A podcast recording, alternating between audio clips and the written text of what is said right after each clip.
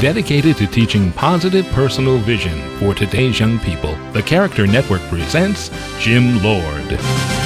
It would seem that people in our society generally accept the proverbial golden rule do unto others as you would have others do unto you.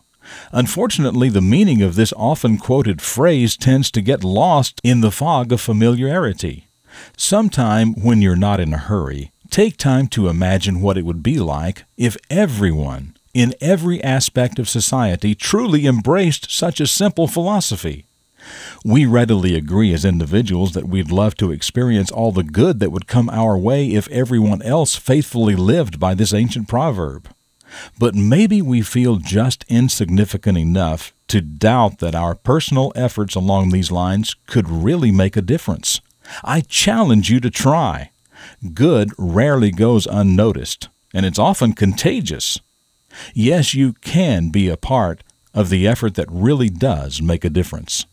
For the Character Network, I'm Jim Lord with a reflection of your future.